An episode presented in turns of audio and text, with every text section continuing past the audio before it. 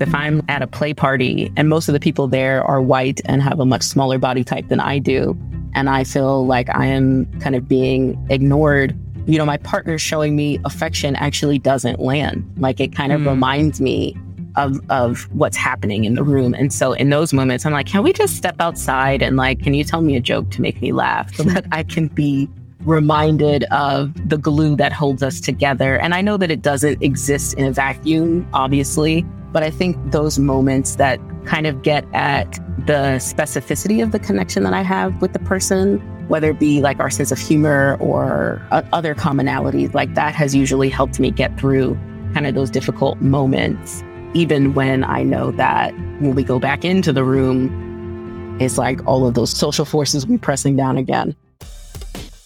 Welcome to the Multiamory Podcast. I'm Jace. I'm Emily. And I'm Dedeker. We believe in looking to the future of relationships, not maintaining the status quo of the past. So whether you're monogamous, polyamorous, swinging, casually dating, or if you just do relationships differently, we see you and we're here for you.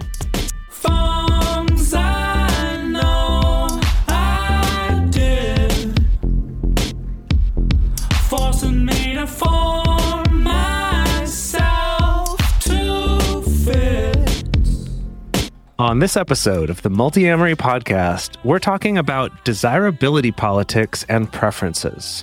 We all have preferences when it comes to what and who we like, but what might we find when we analyze where those preferences come from? Especially within the context of sexual and romantic connections, we may find that they tell us a lot about society as a whole rather than just an individual person's choices. We're joined today by our researcher, Dr. Kiana Nurse, as we unpack how all desire is political, how these politics play out in dating and partner selection, and how they may show up in managing multiple partners in polyamorous relationships.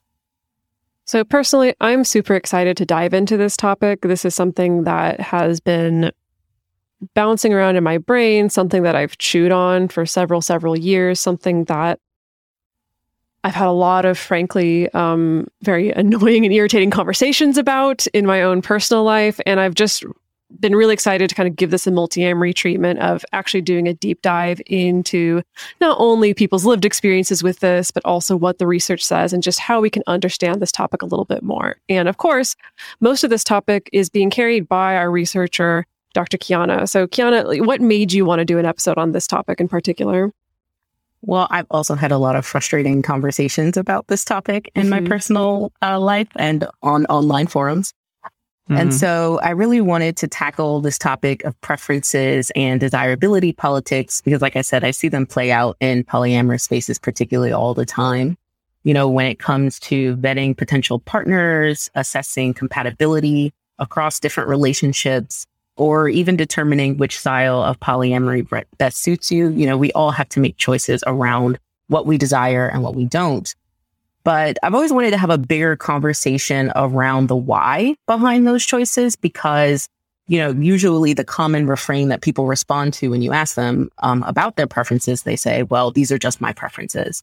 And it's exactly that kind of response that actually shuts down any kind of critical conversations around what we desire and why. And so even though these desirability politics and preferences are related, I also wanted to talk about how they're not necessarily the same thing. And so we can, you know, start by talking about desirability and desirability politics. Yeah. So I guess just to start off, clearly, you know, Dedeker and Kiana have, but have we heard this phrase before? Desirability politics? What do you think of when you think of desirability politics? I've heard the two words separately, but putting them together is a, a, separate thing entirely. Um, but it makes a lot of sense because uh, I think, as the two of you said, having these more critical conversations often just doesn't happen. But when you look at the word, the words desirability politics together, you have to question ask yourself, okay, I have my own internal desires or things that that I'm attracted to, but really where does that attraction come from? Where do those preferences or whatever you want to call them come from? And then I guess looking deeper back into your family of origin or the way in which you were raised or the people that you were exposed to or the kind of media that you were exposed to. There's so many different things that can probably come into play when we're talking about things that we desire or not. And I think that is a political thing in and of itself. I know for myself, I, think in my personal life, I didn't even really start thinking about desirability politics as a concept until there was the advent of dating apps, like swipe style dating apps. I suppose mm. Tinder was hmm. probably the first. You know, before that, I would go on dating sites, you know, I was active on OKCupid and stuff like that. And, but I think it wasn't until this sort of entered our cultural conversation where there was kind of this like very addictive, very quick decision making around partner selection in an app where in a split second, like you're going through a big stack of people's profiles in a split second, it's right, left, left, left, left, right, left, you know, whatever it is, and started getting really curious about that's such a short amount of time to make a decision. You're clearly not necessarily maybe sitting and really chewing on what's going into whether I think this person is someone that I want to date or not. Like there's definitely some forces underneath what's driving that decision making for myself and, and it feels so visual well. too. That that too in a lot right? of ways, especially when it's on on a medium like that. Yeah. I definitely do not uh, swipe on people who don't have anything written on their profile. So mm. for me, mm. it's I tried to get around the the solely visual aspects of of the dating apps, but I definitely take your point for sure. So what do we mean when we talk about desirability politics? It's not simply a description of what we desire sexually and or romantically, but it's also a framework for understanding why we find certain traits sexually and or romantically desirable. When we look at this further, we perhaps can be challenged to consider how, you know, the larger world, kind of what I talked about before, shapes what we desire, how, you know, maybe macro social forces like things like racism or capitalism or ableism, transphobia, things along those lines, how that may shape our desire. Or just, you know, like I said, our family of origin or what we were exposed to or not. There's all of these different things at play when we talk about desirability politics. And we're going to get into that a bit today. And there's some important things to bear in mind as we're talking about this. It's important to pay attention to yourself and to position yourself explicitly when we're talking about this. And what this means is having some critical thinking and asking yourself some questions about what sort of identities do I occupy? What sort of labels do I ascribe to? Do those identities inform not only what I do experience, but also what I don't experience. And that one's a little bit trickier. Sometimes it's harder to connect to. Uh, it's like the whole you don't know what you don't know phenomenon, where sometimes it's really hard for us to be aware of all the things that we don't experience as the result of the identities that we have. And again, your personal experience of how desirability politics plays out in your life can shift depending on the room that you're in, the people that are around you as well. And it's also important for us to center the experiences and the thoughts and analyses and opinions of people who have experienced particularly the bad side of desirability politics, the negative side. So basically, the people who I think because of certain social forces often are cast as quote unquote undesirable. So people who are fat, trans, disabled, people with darker complexions. You know, these speakers and these thinkers tend to offer some very poignant analysis of what these kind of social forces do to them, do to their minds, do to their bodies, which is why it's also important to listen to these observations. So, one of these great thinkers is Da'Shaun Harrison, who is a black, fat, queer, and trans theorist and abolitionist based in Atlanta. And they're the author of Belly of the Beast The Politics of Anti Fatness as Anti Blackness. And they're a really great person to learn from when we're thinking about desirability politics and also how they're informed by anti fatness and anti blackness. So they wrote an article called Desirability, colon, do you really love fat people when you cannot see us beyond the political? And Harrison defines desirability politics as, quote, the methodology through which the sovereignty of those deemed conventionally attractive slash beautiful slash arousing is determined Put another way, the politics of desire labels that which determine who gains and holds both social and structural power through the affairs of sensuality, often predicated on anti blackness, anti fatness, transmisogyny, cis sexism, queer antagonism, and all other structural violence. So obviously, there's quite a bit to unpack in that quote, but I love uh, Harrison's writing because it's so incisive in describing exactly what is happening in our social world, um, how these forces kind of shape our understanding of what constitutes a desirable body. And one of the things that's so great about this quote, I think, is how Harrison describes how we collectively as a society decide what is attractive, beautiful, arousing, etc., but highlighting very explicitly how that process is neither democratic nor arbitrary, right? It's informed by these larger things like anti-blackness, like anti-fatness, like trans misogyny. And so, you know, the history around these larger forces, um, you know, determine what this process looks like. And so I definitely recommend anyone to check out their work as well as some of the um, shorter pieces they have on their website and follow them on Twitter as well, because I've certainly learned a lot from them. And as sharp as their writing is, I also appreciate the ways that it provides a kind of call to action, right? Of it's not enough just to simply highlight these things, but to also provide us some guidance on what we can do to move forward. And so another quote that I pulled from this piece uh, reads, quote, call in your friends who show no interest in fat people, cut off your fat phobic partners unwilling to see through their own anti-fat biases, do the introspective work necessary to always be pushing beyond your own biases. This is necessary work too, and it must be done. This is no plea to be fucked. This is an attempt to point out the harm within people's hypocrisy and how necessary it is to move away from such insincerity if liberation truly is the goal. So I just really appreciate the integrity that's really at the heart of this and the honesty that's that's at the heart of this because if I'm honest with myself, obviously, you know, as uh, we talked about earlier, you know, your position in terms of if you're desirable or not always shifts and changes depending on what room you're in. And I've often had conversations with myself around internalized fat phobia and how that shows up for me, how that shows up in my partner selection, and also how that shows up with respect to, you know, how I view myself. And so I think, you know, the call to action here is really wonderful because in unlearning, you know, anti-fatness, it can be a way for you to kind of accept yourself and love yourself more fully. And that's something that I really appreciate about Harrison's work. Yeah. And I think just as a side note, the whole like fat phobia and anti-fatness piece of all of this, like we've been wanting to get someone on the on the show to specifically talk about that, to dedicate an entire episode to that. Like I've been trying to get Virgie Tovar on here in particular for a while. Um, so if any of y'all listen out there got any hookups in particular, any recommendations, definitely feel free to hit us up.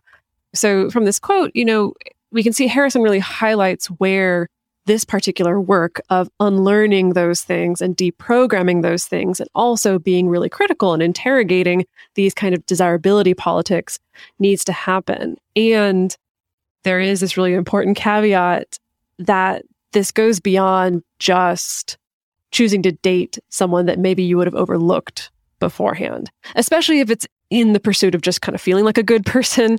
Choosing to date someone just for the purpose of feeling like a good person is really not great in any kind of context, but it, it again, it goes beyond that particular type of work. And it is really interesting because, and we may discuss this a little bit later on, I've definitely found that when you start to go down this road of talking about doing this kind of work with people, people get really anxious and really scared. It, seems like it kind of cuts to this place of, you're going to force me to have sex with someone I don't want to have sex with mm-hmm. is like, it feels like that's what it kind of cuts to for people when you're starting to have this conversation. Has that been your experience in having these conversations with people, Kiana? In a way, yes. And and the thing that I'd like to highlight is that the reason why it's more complicated than just dating people you may have overlooked in order to feel like a good person or feel woke or whatever is because when you do that, you actually reinforce the notion that there's some kind of prize to be won when you're mm. desired by someone considered conventionally attractive, which itself just reinforces all of these things that we're talking about. Um, and, you know, it's condescending to put it in a generous way, but the non generous reading of that is that you're actually perpetuating the very thing that you're hoping to intervene in by making different kinds of dating choices. And so the real challenge, the real work is to sit in that kind of visceral, guttural feeling of why don't I find this attractive? What, what kind of narratives have I been exposed to that have made me to believe that this is not attractive and to really sit in that. And it can be really scary, ugly internal work. Yeah, definitely. Yeah. I, I would say, you know, we're going to talk later in the episode about some things that you can actually do to introspect this a little bit. But I would say maybe just to put in here, a place to start would even just be letting go of kind of the identity attachment that you have to your preferences.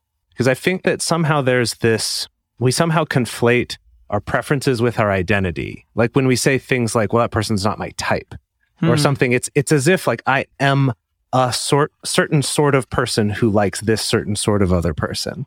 And and that's really ingrained in us culturally and societally like that's just a normal thing to say and a normal way to talk about stuff and so i would say maybe a place to start even is just letting go of saying things like that kind of letting go of holding on to this identity of oh well this is my preference and that's somehow important to who i am and instead kind of letting go of that grip a little bit so that you can look at it with a little more distance and i think also a little more nuance too because when we allow identities to overdetermine, you know, your quote unquote preferences, you erase all the nuance of people who may have that identity, right? So if I say that, you know, I have a preference not to date uh, fat people, it's like, first of all, what does that category even mean to you?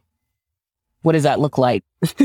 Um, yeah. Where's mm-hmm. the threshold for what counts as yeah. fat and what doesn't? I've tried to have this conversation so many times. Yeah, yeah. exactly. And, what is that so, man? And yeah. also, why does that identity or that marker, that label, fat, overdetermine absolutely everything else about someone that you could also find desirable? Not even getting to the part of unpacking why fat itself is, you know, considered undesirable, but why does that then become the thing that covers up everything else that you could possibly find desirable?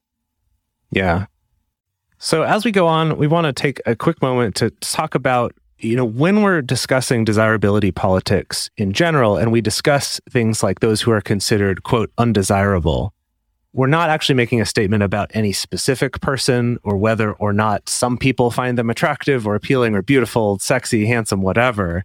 And we're not talking about those people being unlovable or unable to have romantic or sexual connection, but about these larger social forces that impact our world. They impact who has access to resources, who is assumed to be attractive simply because of the meaning that we have attached to certain characteristics. Kind of like you were just saying, like you happen to fit this category that we've decided is attractive or not.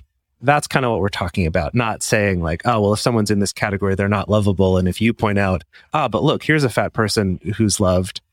That's not the conversation we're having here. It's not about the individual, but about these sort of pervasive cultural value judgments that are that are out there and that access to resources and kind of social capital, you could say.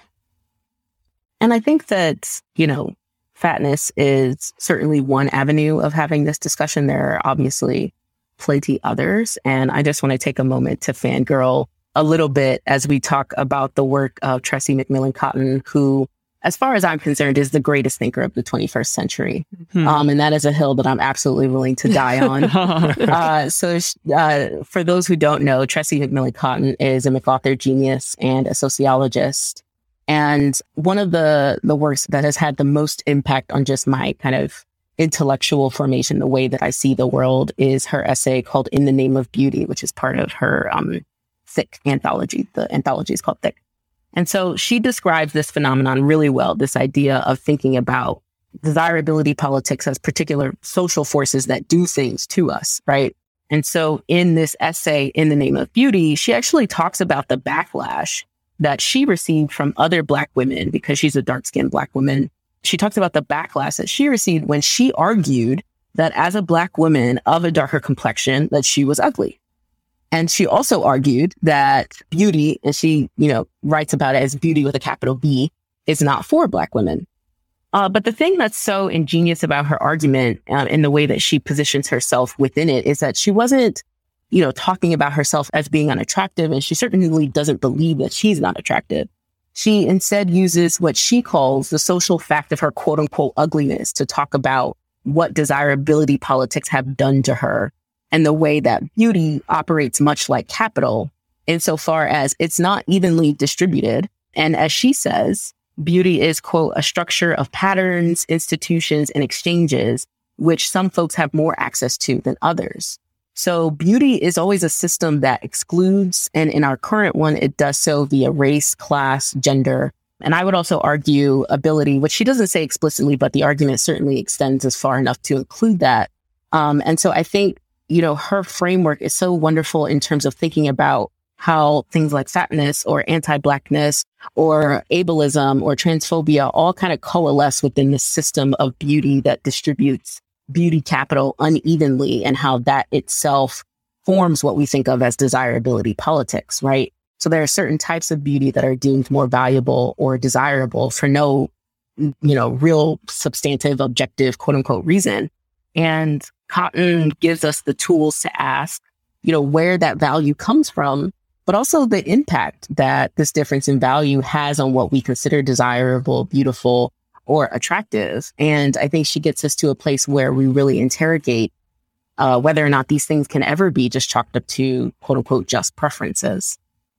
Yeah, it's really interesting to me that she draws that line between beauty and also between capital or money in something that's not evenly distributed. Because when I look at, let's say, very specifically, the American, traditional American attitude towards capital and money, we're still living under this narrative that kind of says if you have money, if you're quote unquote successful, there's kind of this implication that you must be more moral or you hmm. must have you must have deserved that you must have earned that you know therefore you have a right to be holding on to this amount of money or this amount of capital and i feel like i see that sometimes with the beauty and attractiveness thing as well that we still have a little bit of this story of you know someone who is more beautiful I mean, it's the whole halo effect, right? That cognitive bias. Someone who is more beautiful must be more moral, must be more accomplished. Maybe we even have a sense of, oh, they they must have earned that sense of attractiveness, maybe because like, oh, they're so on top of working out or whatever it is that we want to say.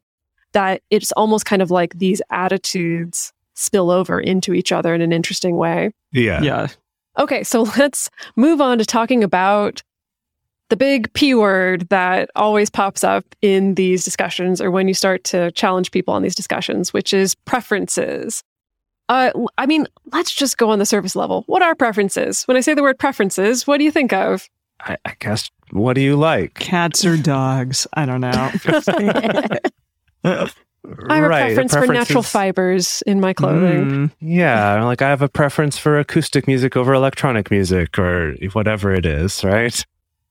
Yeah. It seems harmless. It seems harmless and when you talk about it that way. Yeah. And yet, as we've been hinting at leading up to this, that it's when it comes to how we view other people and who are even willing to entertain the thought of being attracted to or being romantic with, or sometimes even being friends with, then then it gets a lot messier and a lot more political, which is where the desirability politics part comes in, right? Because it's so tied up in our culture and what our identity is and what theirs is and, and all these things we've been getting into here. Yeah. Yeah. So, yeah, Kiana, you put a note in here about kind of preferences versus requirements. Can you talk about that hmm. a little bit? Yeah. I think that oftentimes, and again, this is always within the, the context of romantic and sexual conversations, um, there seems to be this conflation between preference and a requirement such that people say, well, it's just my preference to have X and they don't entertain why at all.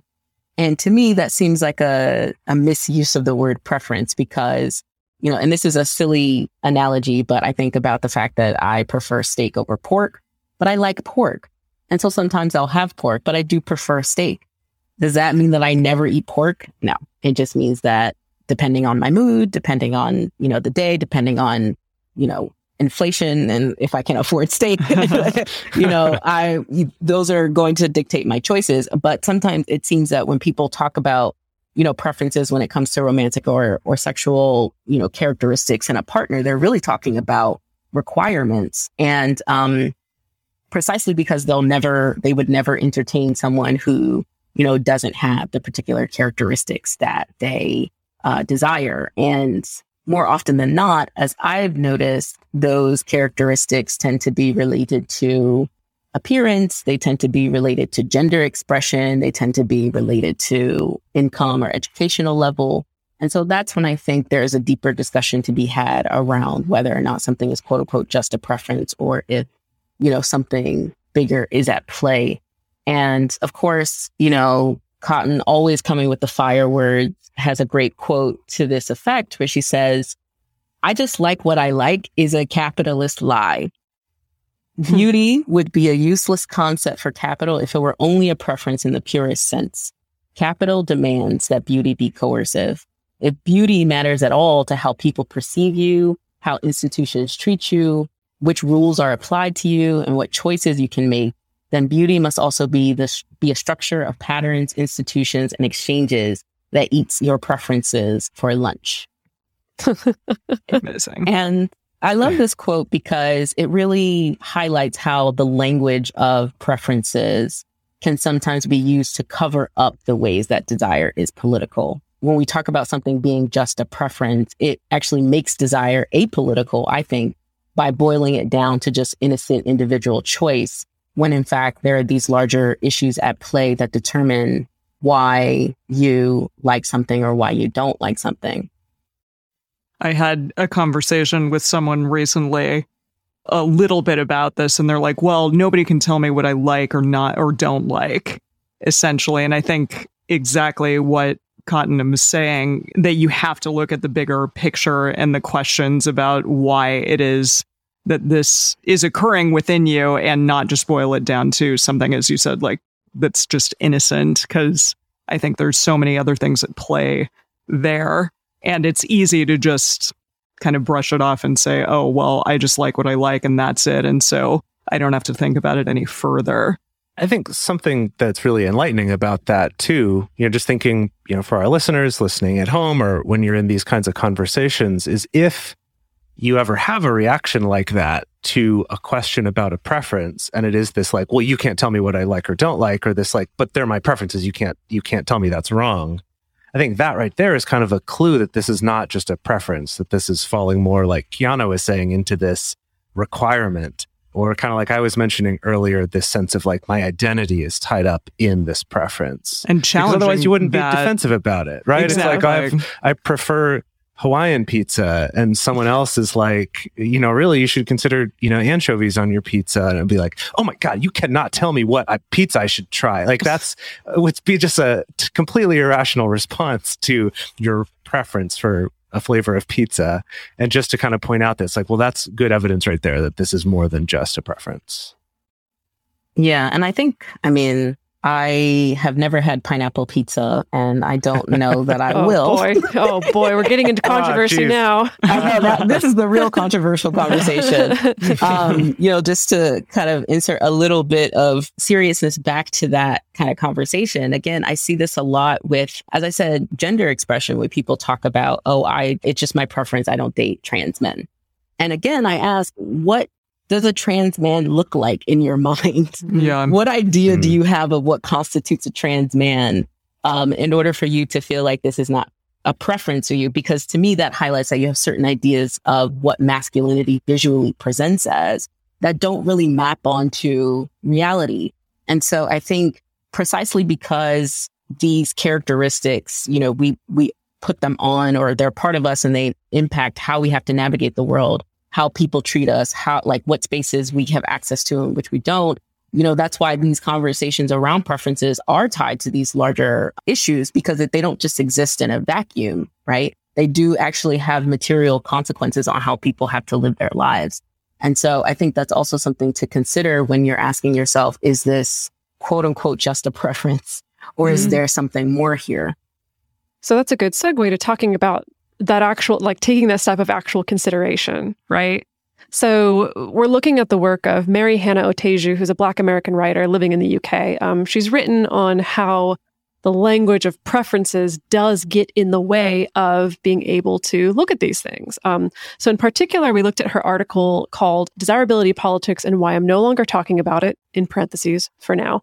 Uh, the main argument of that piece is that, again, just this conversation is lacking because very rarely are any of us actually employing this practice of introspection around it, of even asking the question, why do we want what we want? Why do we find certain traits desirable over others? And you can ask yourself that question, and maybe the surface level response that comes back is that, I don't know, I just like what I like. I don't know, I just like it. And it's like it requires that extra step to drill down even further and like not really just accept that for an answer. And, you know, most importantly, in her piece, she's asking, you know, how do we have these kind of conversations that can bridge the gap between perceiving ourselves as just this individual in a vacuum with this collection of preferences versus understanding yourself as this social being, as this social animal, as someone who has been formed and shaped by the water that you swim in, like a fish, you know, acknowledging that you aren't just this little individual island floating through space, that you affect other people and other people affect you. Um, and then we have this great quote from that article um, where Oteju says, until we're ready to interrogate our so called preferences and tastes, the modes of media and social environments that inform them, we will remain on the not so merry-go-round of desirability politics. I love that as just sort of this reminder to maybe start from this place of trying to let go of some of that attachment to these things and some of that identity. And and again, we'll talk about this a little more later in the episode, but I think also is something worth keeping in mind when you are calling in your friends or yourself, right? To kind of say, hey, let's question this, let's examine this, is to focus on the introspection rather than on getting to an answer. Because I think sometimes if we're focused on getting to an answer, then we get into those like, oh, okay, well, it's not about, uh, you know, trans men. It's, it's, it's specifically this trait of them. Right. It's like, well, that's, you're kind of going in the wrong direction. Like you're, you're kind of just trying to find a different rule that somehow feels better or something like that, or this different identity that feels better rather than kind of loosening up that grip and kind of being able to look at these things and just see how they might evolve if you held on to them less tightly and did start to look at them and examine them. So, we're going to be taking a quick break. We're going to be continuing this conversation, talking about desirability politics and how that influences partner selection, as well as how that shows up in the polyamory community. But first, part of helping keep this show distributed for free and help uh, part of you know helping us to keep on paying the people who help us to create this show means listening to and supporting our sponsors. So thank you so much. Mom deserves the best, and there's no better place to shop for Mother's Day than Whole Foods Market. They're your destination for unbeatable savings, from premium gifts to show-stopping flowers and irresistible desserts. Start by saving 33% with Prime on all body care and candles. Then get a 15-stem bunch of tulips for just $9.99 each with Prime. Round out Mom's menu with festive rosé, irresistible irresistible berry chantilly cake, and more special treats. Come celebrate Mother's Day at Whole Foods Market. Look, Bumble knows you're exhausted by dating.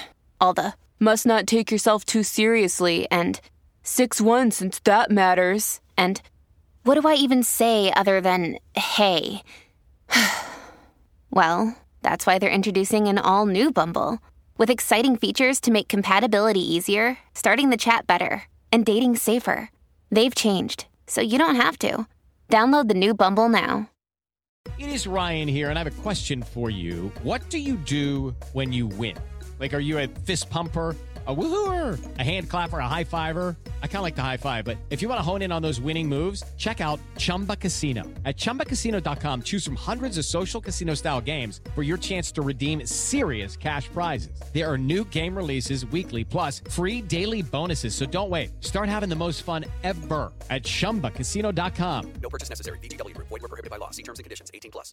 Alrighty, now we're going to talk about desirability politics and partner selection. So just to give a little recap, recap, before the break, we talked about the fact that desirability politics are informed by larger social issues like capitalism, white supremacy, and fat phobia. And then also we discussed the rhetoric of preferences and how that can get in the way of us understanding the political nature of our desires. So to kind of get more into that, all of this is demonstrated in things like empirical studies of how people go about dating and how that sort of is informed by these things like desirability politics and this idea of preferences. So researchers analyze trends on dating apps and I'm sure many of you out there have found the infamous OKCupid analyzer trends is something that we've talked about on the show before is this really infamous and it's now deleted. It was a blog post from the founder of OKCupid and it analyzed user trends on their website on you know, I guess across the whole spectrum of OK Cupid, and it found things like the fact that black women and Asian men were rated the least attractive by users.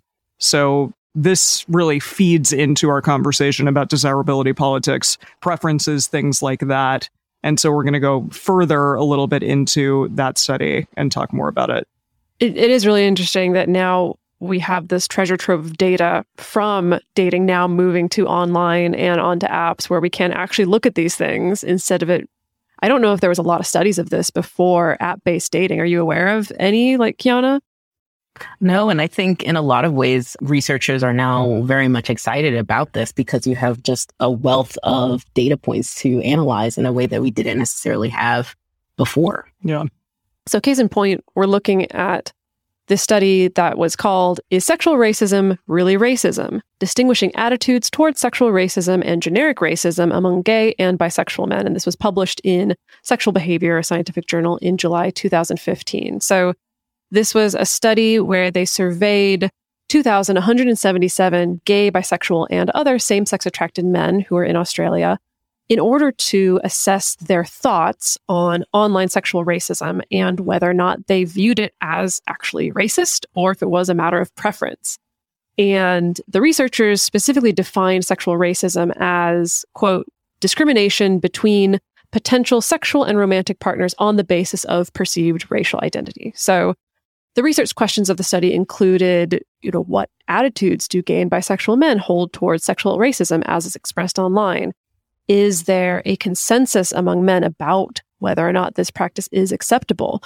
And then the ambiguity around whether or not sexual racism should be considered a form of racism. Are there differences between men's attitudes toward this concept and their racist attitudes more broadly? So, additionally, they looked at to what extent does sexual racism differ from broader racist attitudes. So, this is something that kind of was discussed slightly beforehand, um, before we took our break. But, you know, some people out there just argue that because you don't find someone of a certain race or a certain body type or a certain whatever sexually attractive, that doesn't mean that you know you exhibit other racist behaviors such as not wanting to work with them or live with them etc yeah well i think the the reason why we keep harping on the word preference is because mm-hmm. I, I think the way this manifests is it's i'm not blank whether it's racist or sexist or transphobic or fatphobic i am not blank it's just a preference yeah. You know, I, I, think that's the context that this is all used in is that when people express these things, there's often a very strong push to differentiate, like basically my sexual racism from my sure. regular racism, I suppose, you know, or wanting to distance or feel like it's okay for me to have these preferences because it's separate from something that is, that I perceive to be more bigoted. Yeah. So the other side of this argument is this idea of sexual freedom. And you know, it's essentially used to argue against the idea of sexual racism. And, and that's to say that, you know, people have the individual right to select a partner of their choosing. And then that kind of, I guess, in their minds potentially negates this idea that potentially they exhibit racist behavior or have ingrained racism within them because of their quote unquote preferences. So, this is a quote from the study, and it says These arguments invoke the libertarian ideal of choice, which is a key ideology of the Western democracies in which these debates typically take place. Indeed, the freedom to choose one's sexual and romantic partners is especially poignant for gay and bisexual men, and other sexual minority groups for whom the repression, exclusion, and marginalization of sex and sexuality is both an historical and ongoing reality. The idea that an individual should feel shame at their desire is in many ways a challenge to the hard won ideals of sexual freedom, which is exactly what the concept of sexual racism does. Yeah, I think this speaks to what we were talking about earlier about there's something about this conversation or about even wanting to interrogate or apply some critical thinking about this that it, it really activates that knee jerk, uh, but I have freedom, you know? Mm-hmm. But what about my freedom? You know, are you trying to say that like you're going to force me to, to, you know, you're going to force me into some particular choice that I don't like? Yeah. And I think also it, it calls to mind the idea of not yucking someone's yum. Um, mm. Um, in a sense, right? I definitely see parallels with that. But at the same time, the reason why I always have such problems with this framework that centers individual choice is that it doesn't take into account reality or, or yeah. rather, you know, the history that informs the world that we live in. You know, it's one thing to think about choice as it exists in a vacuum, given all options being otherwise equal. But we know that that is not the case because if you're choosing between options A, B, and C, within a context that's informed by colonialism and white supremacy, that is going to also be a factor that influences the choice. And I think when you focus too much on, you know, these arguments that center individual freedom and individual choice, you certainly miss that. Yeah. Yeah. It, it also reminds me of getting caught up in like moving a debate from, hey, let's examine this thing and look at how we're treating other people and how we like why we think the things we think, and we get it mixed up with rights and like what I'm allowed mm-hmm. to do and what laws say I'm supposed to do. And it, it feels reminds very, me, very much yeah. kind of in the vein of what uh, many people are going through currently. I think with sure. yeah, just current political debates, yeah. I guess. Well, yeah. yeah. regarding the pandemic, etc. Yeah. Uh, well, and it, so it reminds me of um, my freshman year of college, they assigned us all a book to read over the summer. And I think, you know, maybe 5% of people actually did it, but I was one of those rule followers who, who read it. And they assigned us this book uh, called Civility by Stephen L. Carter, who is fairly conservative writer and, and pundit and whatever, at least was at the time. I don't know if he's still writing things, but they intentionally gave us this book to read because we're going to like a super liberal arts college and they wanted to kind of challenge us and like have some discussion and things like that. But anyway, the the point I'm trying to make is that at one point in it, he tells this story about, you know, historically there's this moment where someone burned an American flag as part of a, a statement. And it sparked this whole debate about was that right? Like, oh, this is wrong that they did that thing. That's really disrespectful and, and dishonorable. And then people on the other side arguing, well, she had the right to do that. That's, that's not illegal. She had the right to do it. And he kind of pointed out, like, we're not talking about the same thing. Talking about whether someone has the right to do something does is not the same as whether it was a good thing to do or the right thing to do. That they're, regardless of what you think about that, they're two completely separate arguments. And it kind of makes me think of that, where it's you're able to kind of derail the argument by making it about this other thing, by making it about rights or freedoms instead of hey, let's examine why we might think this thing and how people might be hurt by this system that we live in. So going back to this study though, is uh, so in this, the way that the survey worked is they asked participants to respond to certain prompts on a Likert scale, which is that scale from strongly agree to strongly disagree. I know we've all taken studies or surveys with those sorts of questions. And some of these questions were sort of broad to assess general attitudes about multiculturalism uh, and then others were specific to online dating practices. So, like we mentioned, trying to tell the difference between how they feel about racism sort of more generally versus how they feel about it when it relates to dating profiles and, and dating sexual practices, things like that. So an example of one of the questions there would be, quote, is it okay to indicate a racial preference when looking for sex or online dates? And then he'd rate it from strongly agree to strongly disagree. And I have to say the findings of this study were not necessarily surprising to me, given a lot of the, I guess, advertising rehabilitation that apps like Grindr have had to do in recent years, given how mm. pervasive, uh, you know, the sexual racism is on the platform. But in this particular study, they found that 96% of the respondents recalled viewing a profile or profiles that engaged in some form of racial discrimination. Uh, and I just want to take a moment to reflect on the significance of that. That 96% Huge. of people from this study said, yes, I have encountered this in some capacity as I use these, uh, the dating apps. And just to have your, I guess, experience of online dating be so determined or so informed by sexual racism as it's masquerading as preferences. I think that that is really disheartening to say the least. And I recall my own experiences on platforms like Tinder and OKCupid. And I come across profiles as well that, you know, will say, I don't prefer to date trans women or no black women or things like this. But now they like people have to use more coded language because apps yeah. are kind of regulating that language really? a little bit more um, closely in a way that they haven't always. And again, you know, people feel okay doing this because they say it's just a preference. Hmm. Wow. So some other findings from the study include that 64% of the survey respondents agreed that it was okay to indicate a racial preference online. 43% reported being bothered by seeing racial exclusion in online profiles, but then 46% reported not being bothered.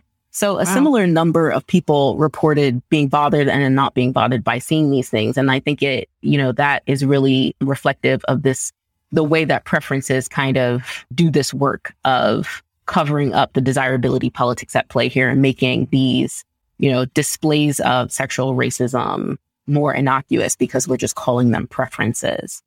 And so, you know, it's not surprising to me, but those who had never experienced racial exclusion were less bothered by seeing it online than those who had. And so, you know, if someone kind of occupies a normative identity in some capacity, if they're, you know, white, if they're able bodied, whatever the case may be, those people were, were less likely to be bothered by seeing, you know, these forms of sexual racism online. And I think that, I don't know if that's just a lack of empathy, you know, understanding other people's experience or whatever the case is. I just, I don't know. What does everyone else think of these findings? I'm very saddened and enraged by them. I, I don't know. Yeah. I mean, yeah, my assumption would be like if you're white and probably haven't experienced a ton of racial exclusion, yeah, you probably just don't even connect. Like the empathy gap is real, right? Mm-hmm. Combined with historically, I think there's just been a lot more permission for white people to to have preferences in away. such a way. Yeah, yeah, to hand wave and kind of smokescreen away a lot of these things. I think yeah. it's an example of what we mentioned earlier of just you don't know what you don't know, right? You haven't experienced what you haven't experienced.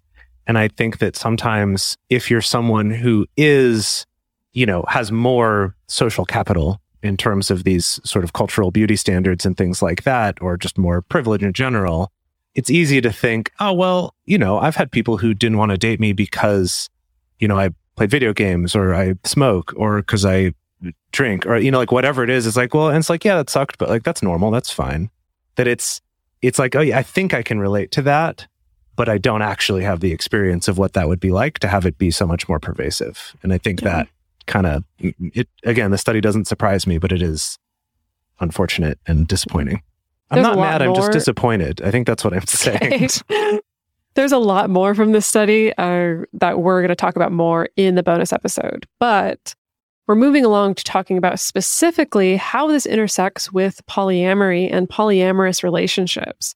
So, of course, you know, what happens in a non monogamous situation is, you know, chances are you are witness to your partner or partners also dating, also seeking partners also getting a lot of attention from other people while you're not getting a lot of attention, or vice versa. You may be the one getting a lot of attention or being considered to be attractive in particular spaces and your partner is not.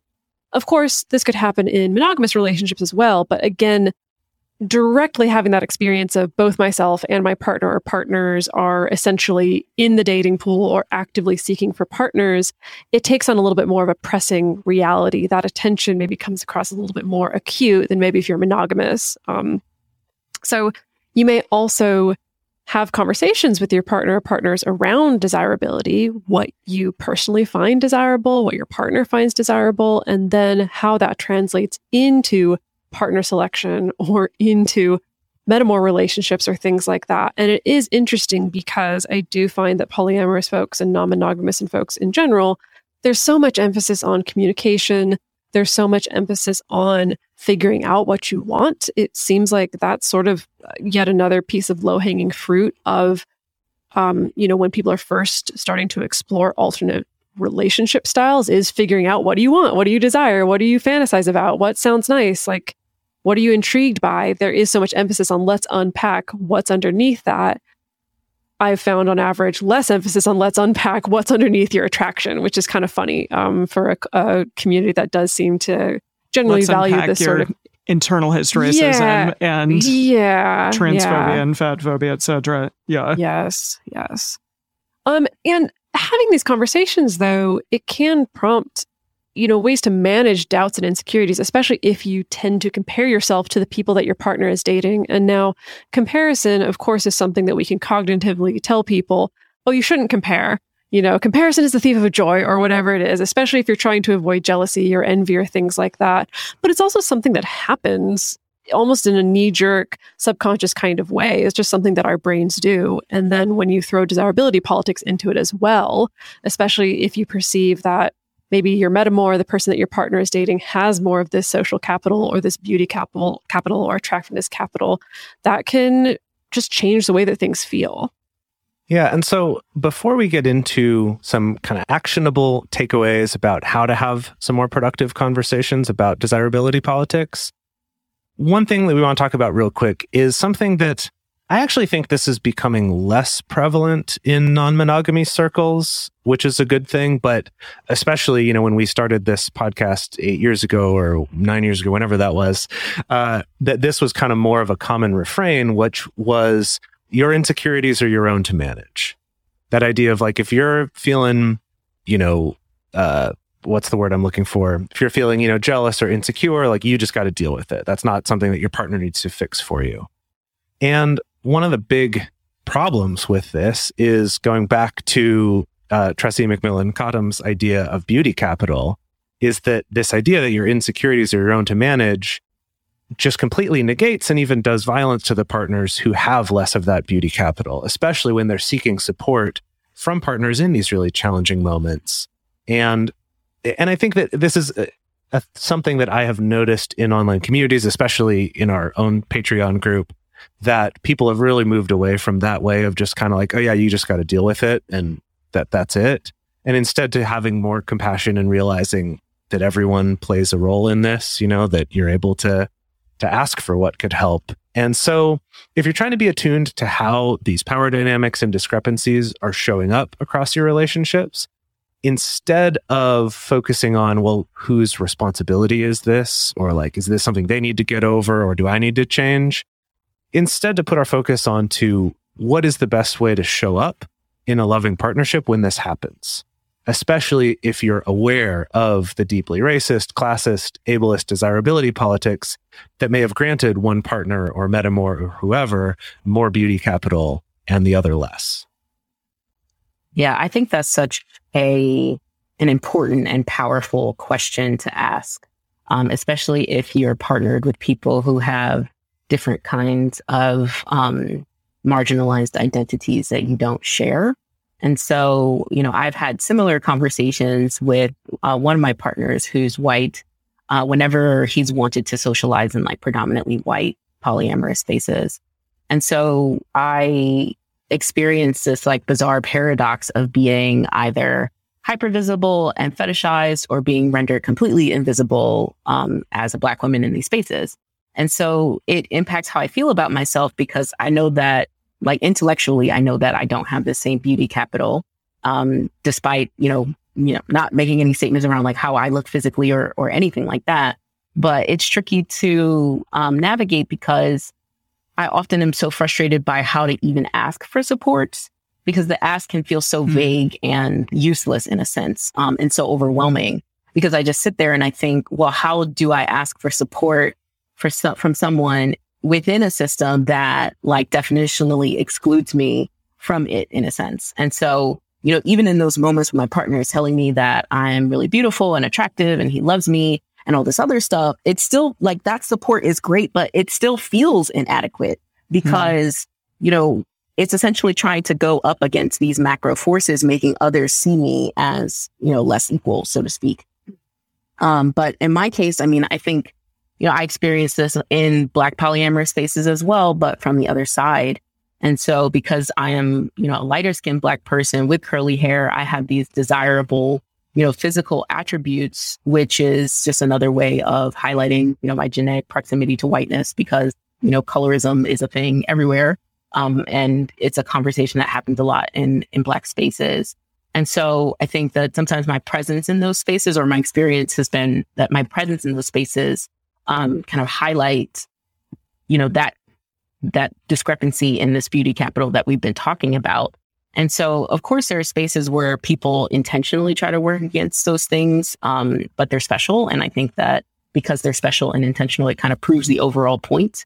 Um, but it is to say that in terms of how I think about my own way of navigating the world and how I navigate uh, where I fall within desirability politics, it's constantly shifting depending on what room I'm in and also depending on what partner I'm with and what kinds of support I can or can't ask for. Um, and it's just an ongoing conversations that I've had in my own relationships around like, I'm going to try my best to put some language around how you can support me in this moment, you know? Hmm.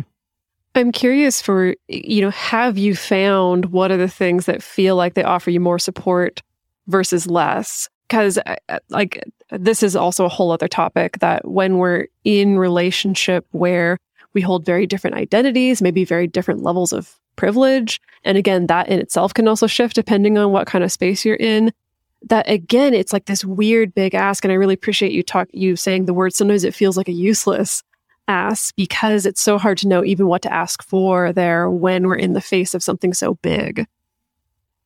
Yeah. And I mean, again, it depends on the room, right? Because if I'm like at a play party and I'm feeling, and most of the people there are white and have a much smaller body type than I do, and I feel like I am kind of being ignored, you know, my partner showing me affection actually doesn't land. Like it kind of mm. reminds me of of what's happening in the room. And so in those moments, I'm like, can we just step outside and like, can you tell me a joke to make me laugh so that I can be reminded of the glue that holds us together. And I know that it doesn't exist in a vacuum, obviously, but I think those moments that um, kind of get at the specificity of the connection that I have with the person, whether it be like our sense of humor or, um, you know, other commonalities like that has usually helped me get through kind of those difficult moments, even when I know that when we go back into the room, it's like all of those social social forces be pressing down again.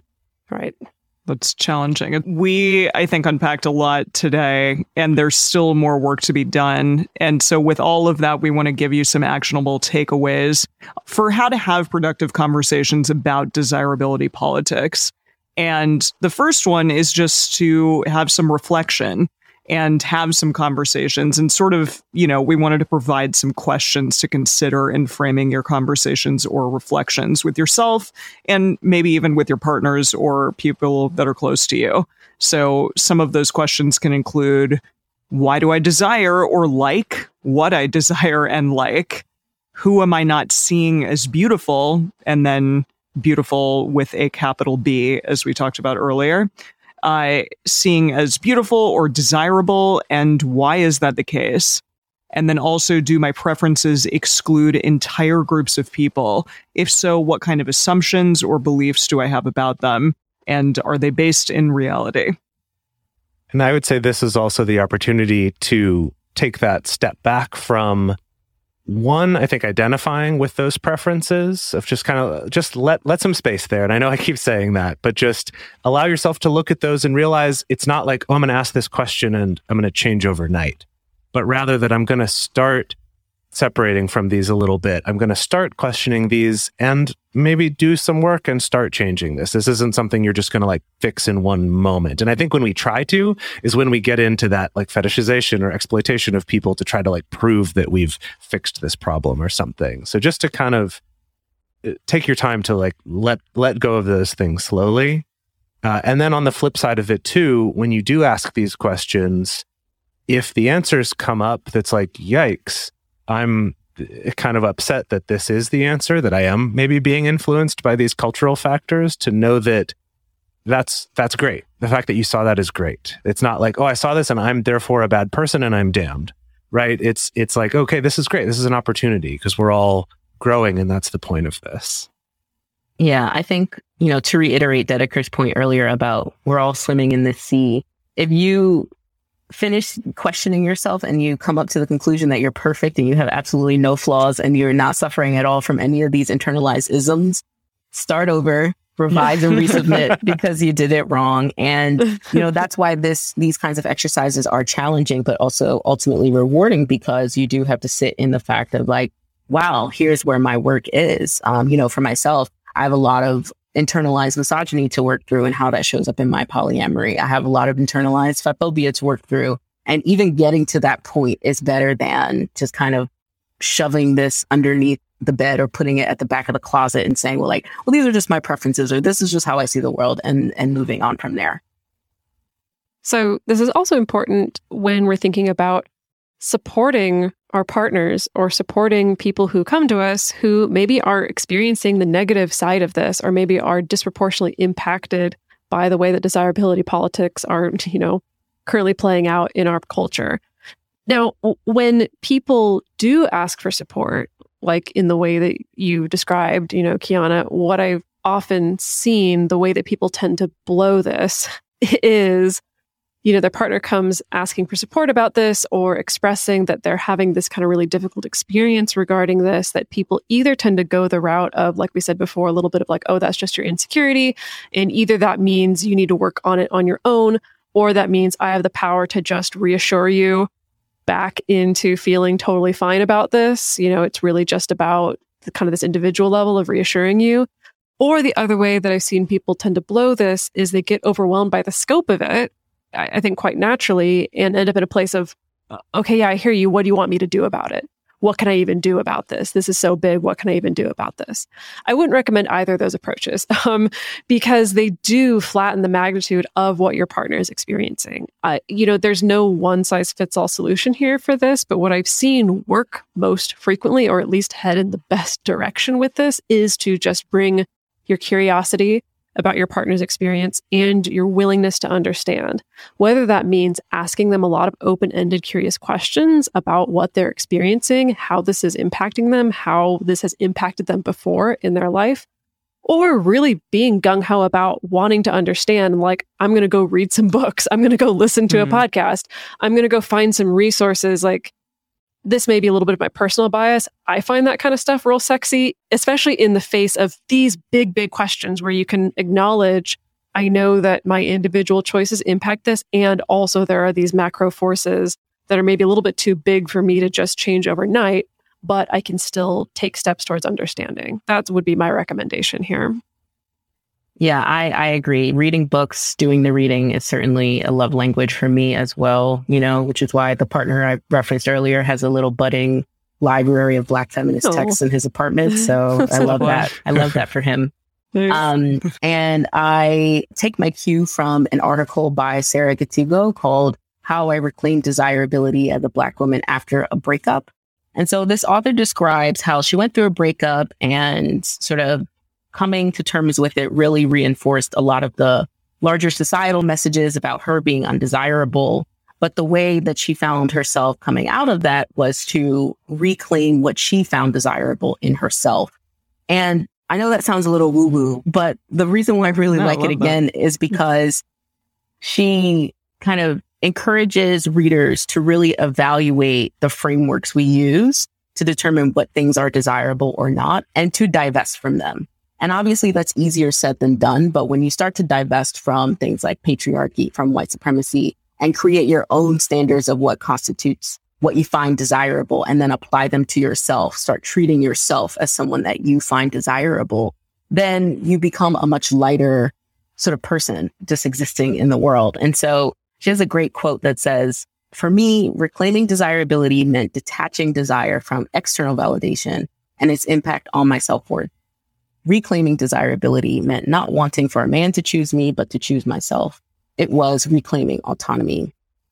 And so again, I think that's just such a wonderful, if daunting and, and hard, you know, it's a hard task to do, but it's such a wonderful message to end on because again, so many of these frameworks that dictate who's desirable, who's not desirable, how to exclude so many of us. Once we do the work of divesting and unlearning those frameworks, what do we find?